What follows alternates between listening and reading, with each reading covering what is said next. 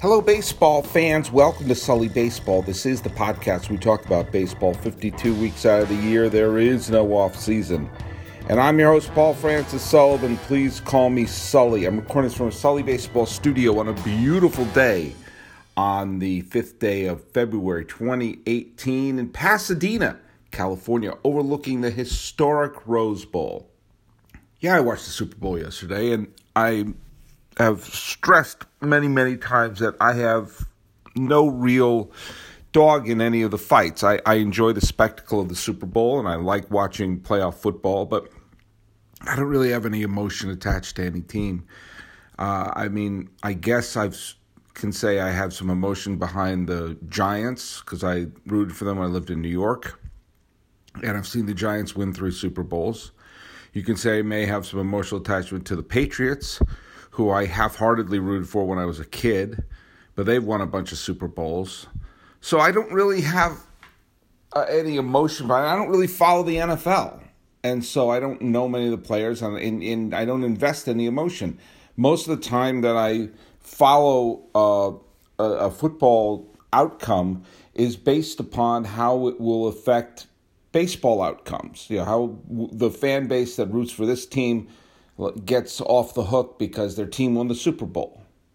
You know, like I, the Seattle Seahawks won the Super Bowl this decade, so therefore Seattle Mariners don't have the same pressure on them. Yeah, that's that's really what it is. Everyone assumes I'm a big Patriot fan because I'm a huge Red Sox fan, and I also am a big Celtic fan. But I follow the Celtics not as closely as I follow uh, baseball, but I follow the Celtics, and I really want them to do well. I have more emotion attached to it. But it's hard not to get into a game that was yesterday. That was just such a great back and forth game, and I really thought the Patriots were going to win the game. But even though I'm a native New Englander and everything like that, I can't help but be happy for the Eagles and their fans. I mean, it's an amazing story when you look at Nick Foles, who was a backup, whose career was over, who basically quit, and he is in a Super Bowl, and people were saying, "Oh, it doesn't. It's a shame the Eagles had a great season, but they've lost their quarterback." Here's how much I don't follow football. I don't know the name of their starting quarterback. I think it's Wentz. I think they said. I'm not sure. But I love this story that he was considered to be the reason they weren't going to go to the Super Bowl. And not only did they go there, but he was the MVP in a game where Tom Brady was amazing. Tom Brady was un- incredible. So it wasn't like, you know, a, a 13 to 10 final. It was a shootout, and this guy who's considered to be a liability becomes a Super Bowl MVP.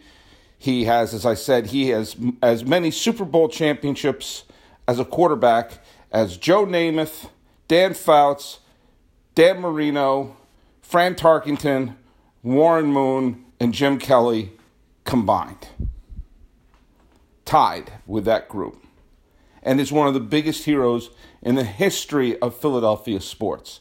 Now, I, I, I'm, I'm, i promise it's not going to be a Super Bowl edition, but I, I, I, did think what would be the, the one thing if I were, if I were um, Foles, I would retire because he's you know instead of fighting for his job, saying, "Oh, this is how I'm going out," because I was going to quit a few years ago. Now I'm going to quit as the Super Bowl MVP and champ, but set up a Patreon account and say, hey, Philadelphia fans, do you like that you've won a Super Bowl?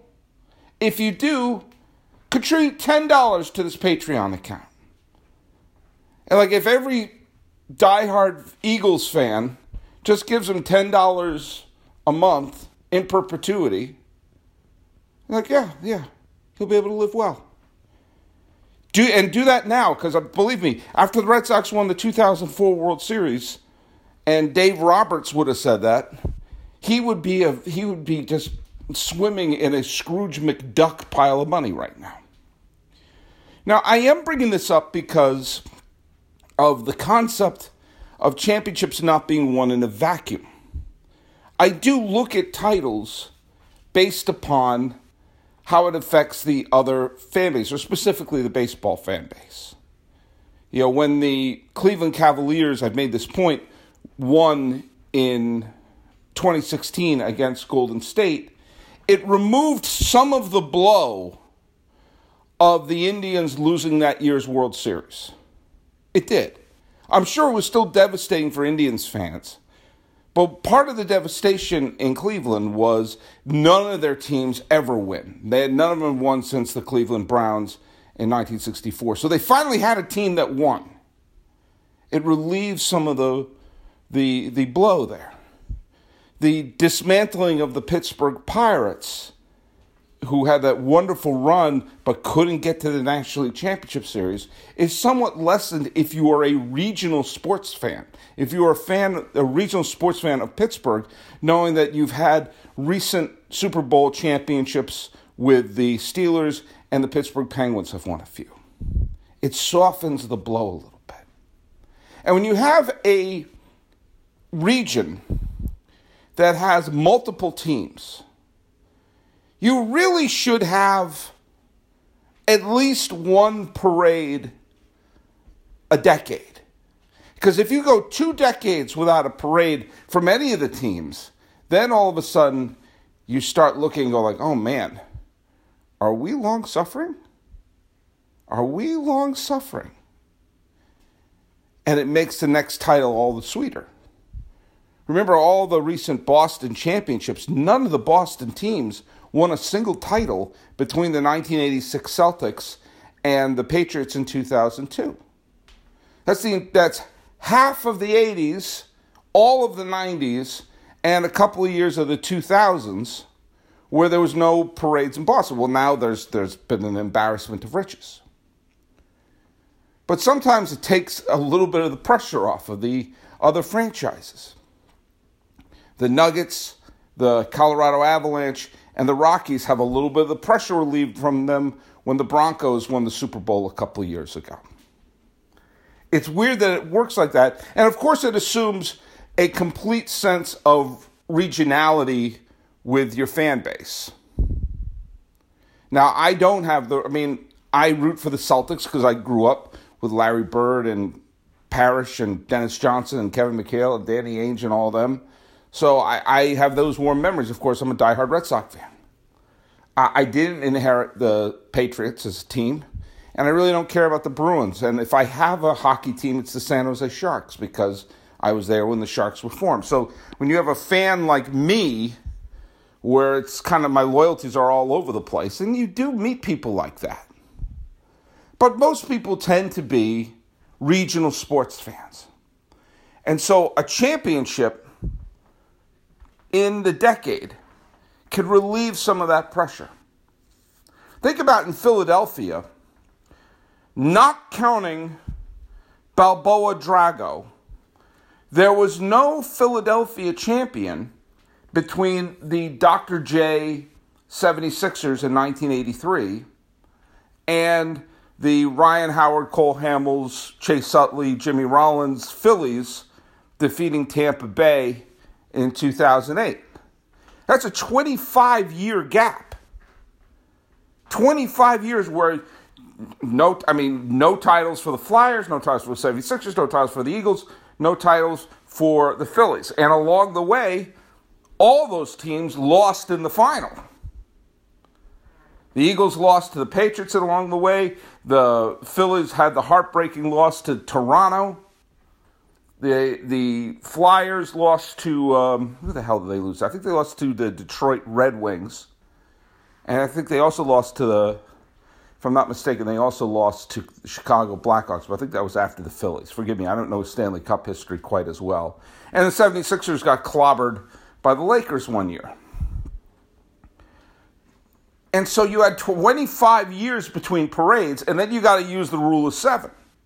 And for those of you relatively new to the River Sully, the rule of seven basically says that a fan doesn't really start following a team and developing concrete memories until they're around seven years old.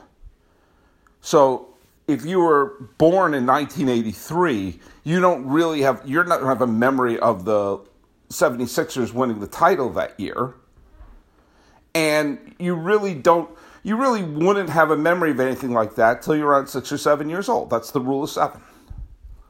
So, with that in mind, when the Phillies finally won the championship in 2008, defeating Tampa Bay, they did so, and it was for anyone who was basically 32 years old or younger and a Philadelphia fan, that was your first title. That was the first time you experienced a championship. And they didn't have to wait as long for the next one. They waited, you know, a little under just let's just under 10 years for the next one. And so, you know, they got one for last decade, they got one for this decade. There you go. Now, what that does when you have a fan base that's hungry for a title, getting a title, it relieves the pressure of the other teams. Now, there's a flaw to that argument, of course, is that it assumes that you value each team equally. Clearly, that is not the case for me. Uh, even if I say I'm a Patriot fan, which I don't consider myself one, uh, I was rooting for them. I, I, make no bones about the fact I was rooting for the Patriots in last night's game and in all the playoff in the games against uh, Tennessee and against Jacksonville. That being said, if Jacksonville had won, I said, "Oh, it's cool. They've never been it before." And I had my same reaction. Well, look at that. The Eagles have a Super Bowl win, and Nick Foles. That's a great, an all-time great story in the history of football. Boom. But that being said, I would trade every single Tom Brady Super Bowl, all of them. The Rams, the Panthers, the first one against the Eagles, Seahawks, Falcons, all of them. So we looked at the Patriots have zero Super Bowl championships. And I would exchange those for one of two things. JD Drew getting a double with the bases loaded in game 7 of the 2008 American League Championship Series or to have the Celtics hold on to their lead against the Lakers in game 7 of the 2010 NBA Finals wouldn't blink twice.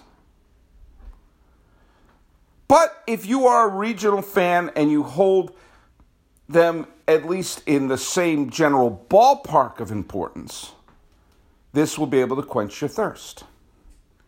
Is Philadelphia an Eagles first town? That's really hard for me to know. When I was growing, my first taste of sports fandom, around the time I was seven years old, the Phillies were one of the marquee teams in baseball. With, you know, they had just acquired Pete Rose. They had Larry Bowa, they had Mike Schmidt, they had Steve Carlton, they had Greg Luzinski. They were a team that were either always in the playoffs or damn close. They were one of those teams that were always an elite squad and wound up winning their first ever world championship in 1980. And in that time, Dr. J was the coolest guy in the NBA, and the Philadelphia 76ers were one of the elite squads. Now, around that time, too, the Eagles made the Super Bowl, but it's because of that that initial introduction to Philadelphia sports, and I had many cousins who grew up in Delaware, so I had a sense of Philadelphia sports fandom. I never thought of the Philadelphia as an Eagles first town. I thought of them as a Phillies and 76ers first town. Now, I could be wrong in that. You know, the Phillies were bad for so many years that that stretch they went in from the mid 70s to the mid 80s may have been considered a little fluke blip in the history of Philadelphia sports. It just so happens that's when I was introduced to them. But if you're a Philly sports fan, Philadelphia sports fan, I should say, and a Philadelphia sports fan in general, this is a joyous day.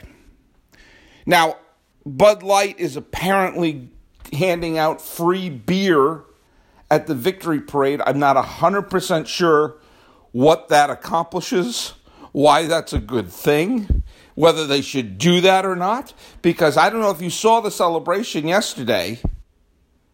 Uh, it was a riot and there was damage that was done and hotel awnings destroyed and a man eating horse poop I didn't make that up. I don't know if we should be handing out beer to this crowd. But there you go. Whatever it is, fine. The thing that I find very interesting about this whole thing is the pressure it takes off the Philadelphia Phillies. Now, the Phillies won the World Championship in 2008, and then they became a fascinating study of not knowing when to hold them and when to fold them. The 2008 team was, in my very humble opinion, not the best Phillies team of that era. We judge the greatness of a team based upon what they do in October. But anyone who watches the team, you know, day in and day out would say the teams in 2010 and especially 2011 were superior to the team in 2008. But they won't be remembered the same way because the team in 2008 won the World Series. The team in 2011, which featured Roy Halladay, which featured Cliff Lee, 2008 did not, was absolutely stacked, 100 win team, and looked like they were going to absolutely steamroll everybody in the National League. And they had they won game one of the division series handily, had a big lead in game two, and it looked like it was going to be an embarrassing sweep. And the Cardinals came back and they won that final game one nothing when Chris Carpenter outpitched uh, Roy the late Roy Halladay. Still can't believe I say the late Roy Halladay. Now I absolutely believe that a bounce here or a bounce there, the Phillies win that game they clobber the Brewers, they clobber the Rangers, and they win the World Series. The Phillies were also a superior team in 2010, and they lost to the San Francisco Giants in a really, really competitive National Championship Series. Now, you can say that the Giants, with their incredibly deep pitching staff that they had, were, you know, it was evenly matched in a way that people weren't expecting.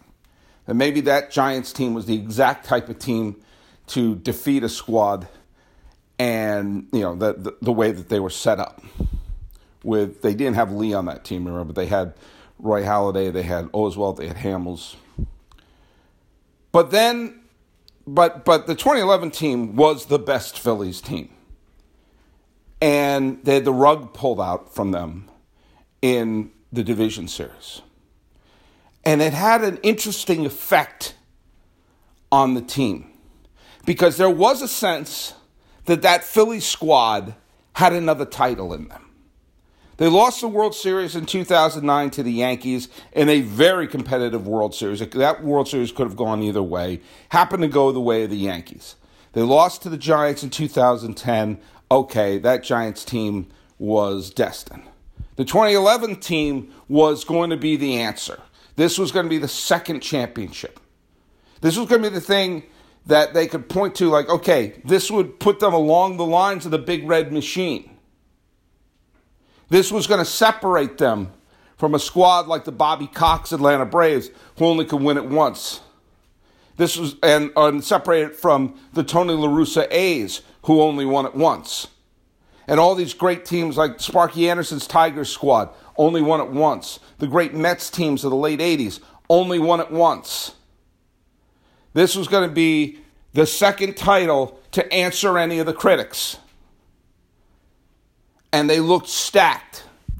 And when they were stunned in the playoffs by the Cardinals, who went on to win the World Series, just to pour a little bit of salt in the proverbial wound, the Phillies acted for the next bunch of years like, okay, okay, we're going to do it again, right? We're going to do it again, right? We're going to and they fell off a cliff. Lee. And they held on to their players too long. And they had ridiculous contracts that were handed out with a sense of, hey, we're keeping this team together. We're going to keep Utley and Howard and Rollins and Hamels, and everyone's going to be all together forever, which seemed great when they were winning. But when they were breaking down, they couldn't rebuild, but they also couldn't quite pull the trigger on rebuilding because they kept saying, wait a minute, don't we have one more title left in us? And you take a look at some of the years they've had recently 2013, 89 losses. They lost 89 again in 2014. Again, both of those years were bad, but not so bad that you think, oh, if we get a little break, we may be able to contend next year. Then they hit rock bottom in 2015 when they lost 99 games. And they've had three straight years of losing 90 games a year. But now a little pressure is removed from them. The pressure has been removed for a couple of reasons. The need to deliver a championship to Philadelphia is not as prevalent since the Eagles, who weren't exactly world beaters last year, are Super Bowl champs. Okay, Philadelphia, here you go. You've got your title. Now, they have the room to rebuild. And they're doing a hell of a job of it. In fact, I believe that with a break here or a break there, the Philadelphia Phillies could very well be a wild card contender next year. I'm not saying it's a lock, but did you have the Colorado Rockies being a wild card team last year? It takes a couple of teams having disappointing seasons to break the logjam. Last year, you had the three teams that were perpetual contenders in this age fall on their face the Pirates, the Giants, and the Cardinals fell on their face last year, allowing for Arizona and allowing for Colorado to sneak in and play the wild card game. It didn't last long. The Rockies lost wild card game and the Diamondbacks got swept, but they still had a successful season. Now you take a look at Philadelphia. One thing that they have done, they have done well, is they have built this team from trades and from their farm and have removed a lot of the bad contracts. They've let some of them run out, they've traded away some of them, they've got out from underneath them, which is smart. They didn't have a great season last year. Obviously, no team that loses 96 games had a great season.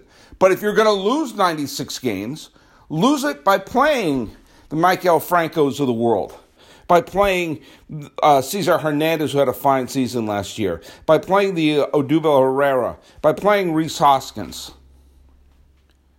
All of a sudden, all those players I just said are probably going to play postseason games in Philadelphia. Not this year, but eventually. And they have virtually nothing on the books moving forward. We are looking at a potentially groundbreaking free agent class coming up, which may very well include Clayton Kershaw and Bryce Harper. Both of them could be free agents next year if everything falls the way it is. And here you have the Philadelphia Phillies, a team that has a very rich television contract and very little on the book, saying, hmm, I wonder if we should spend some money right now. Now, I am going to do a podcast later this week where I address my thoughts on whether or not we're facing collusion. I've already made some of my opinions clear that it isn't as simple as the owners are colluding. It could just be a different mentality that's going on that values players in a different way or doesn't want the long term deals like what sunk the goddamn Phillies. Sorry, Ray. But with a little bit of relief and patience could be the single best thing to ever happen to Phillies and their fans. Look, the Philadelphia Phillies are not going to win the National League East this year. Do you know why? Because the Washington Nationals are better than them. They are. And chances are Arizona is going to be better than them. Chances are St. Louis is going to be better than them and probably either San Francisco or Colorado are going to be better than the Phillies. So that's five teams, one in their division and four outside their division. You could probably write down an anchor going to be better than the Phillies. Great. Do you know what that means? They're not going to make the playoffs this year. That means you pitch your Aaron Nolas, you pitch your Jerad Eickhoffs, you pitch your Ben Livelys You pitch, you go on their farm and you look at your your second baseman like Scott Kingery. You look at your your catcher like Jorge Alfaro, I'm not sure if I'm pronouncing his name right, or J.P. Crawford in the infield. You look at Mickey Moniak, who was the number one pick overall in 2016, who didn't have a great year, but you maybe you throw him into the fire and you see what he's got. They're not exactly crawling with great pitching prospects, but you see what you've got. And you can look at this year as an absolute mulligan from Phillies fans. And then, if you go out in the next year and say, hey, we're going to sign Bryce Harper, we're going to sign Manny Machado. Think about Harper for a second. Or think about Kershaw for a second. Both of those players. Let's think about them and why they may wind up in Philadelphia. Because the Yankees made their big play for a big, huge slugger and bring in Giancarlo Stanton. And even they don't want to fly super far past the luxury tax. The Red Sox are dancing around it right now. LA is trying to figure out what to do with it. And the Cubs, not 100% sure if they're going to be in that game as well. So, where does that leave you? That leaves you a high revenue team like Philadelphia with nothing on the books. Saying, hmm, we actually can afford to bring this player in. And all of a sudden you say, hey, why don't we add Clayton Kershaw to a starting rotation with a couple of good young pitchers and say, hey, you don't have to worry about being the ace anymore. We have a Hall of Famer. Boom. Hey, we have a really solid lineup, but what if we put in a Bryce Harper and remove him from Washington? Boom. And what if they take a look at this year's free agent class and say, hmm, nobody's signing a uh, Jake Arrieta. Maybe we can get him for a three year deal instead of a prohibitive five year deal and see what we got. Boom. This is the advantage of not having the pressure to win right now in Philly. They could be the big high rollers next year. And if you look at this year and say, look at we are not expected to win. We probably won't win. And the the sports fans are probably still a little hungover and the police are not ready for another parade yet. Boom, boom, boom. We could be coming here in 2019 and saying, Holy cow, did you see Kershaw just signed with the Phillies? Yeah. And the team just developed Kingery and Crawford and Sixto Sanchez in their rotation along with Aaron Nola. The Phillies are going to be good. And man, the Nationals are starting to fall off a cliff because a great run. This will be 2012, 13, 14, 15, 16, 17, 18. This is the seventh year of a run for Washington. How fast can a team fall off a cliff, even with good, solid young players? Just ask the Phillies. Are the Mets going to be in a position to be doing anything? Are the Marlins going to be in a position to do anything? If the Nats take a step back right around the time their big, huge superstar is ready for free agency, and right around the time teams usually tend to fade out on their great runs, guess who will be there to pick up the slack and have tons of money to spend? The Phillies. This is going to be a fascinating year for the Phillies. When you see a team with lots of money and don't even think for a second the Phillies don't have lots of money. They have a huge television contract. They're a big Northeastern market. They've got money. They just aren't spending it now because there's no reason to spend it now because you're developing your team right now. They brought in Carlos Santana, which is a nice acquisition, a good solid veteran. Boom, put him at first base. You got a good solid hitter in the middle of your lineup with a lot of young kids. And then you go into next year looking to spend money. Gabe Kapler is the new manager. They have a new analytics department working things in Philadelphia. It would be amazing to see what this team will be if they can just use their farm and use their team right now to fill in as many holes as possible. It kind of reminds me where the Cubs were a few years ago. The Cubs who were starting to, when they were pretty lousy not too long ago. Remember that? The Cubs were a 96 loss team, just like the Phillies were. Phillies lost 96 games last year. The Cubs lost 96 games in 2013. But they were laying down the groundwork. By 2014, they were making the right trades and putting the pieces into place. And by 2015, they won 97 games and got to the first of their three straight National League Championship Series, which included the most unlikely victory of all, the 2016 World Series title. And maybe, just maybe, the Phillies are lining things up. So by the time you get to 2020, the Phillies would be in line to be a World Series winner, which would mean the decade of the 2020s Philadelphia would have their title. And yes, 2020 is the beginning of a new decade, okay? Knock it off, those that know. 2020 is actually the end of the 2010s. Just stop it! The 2010s begin with 2010. The 2020s begin with 2020.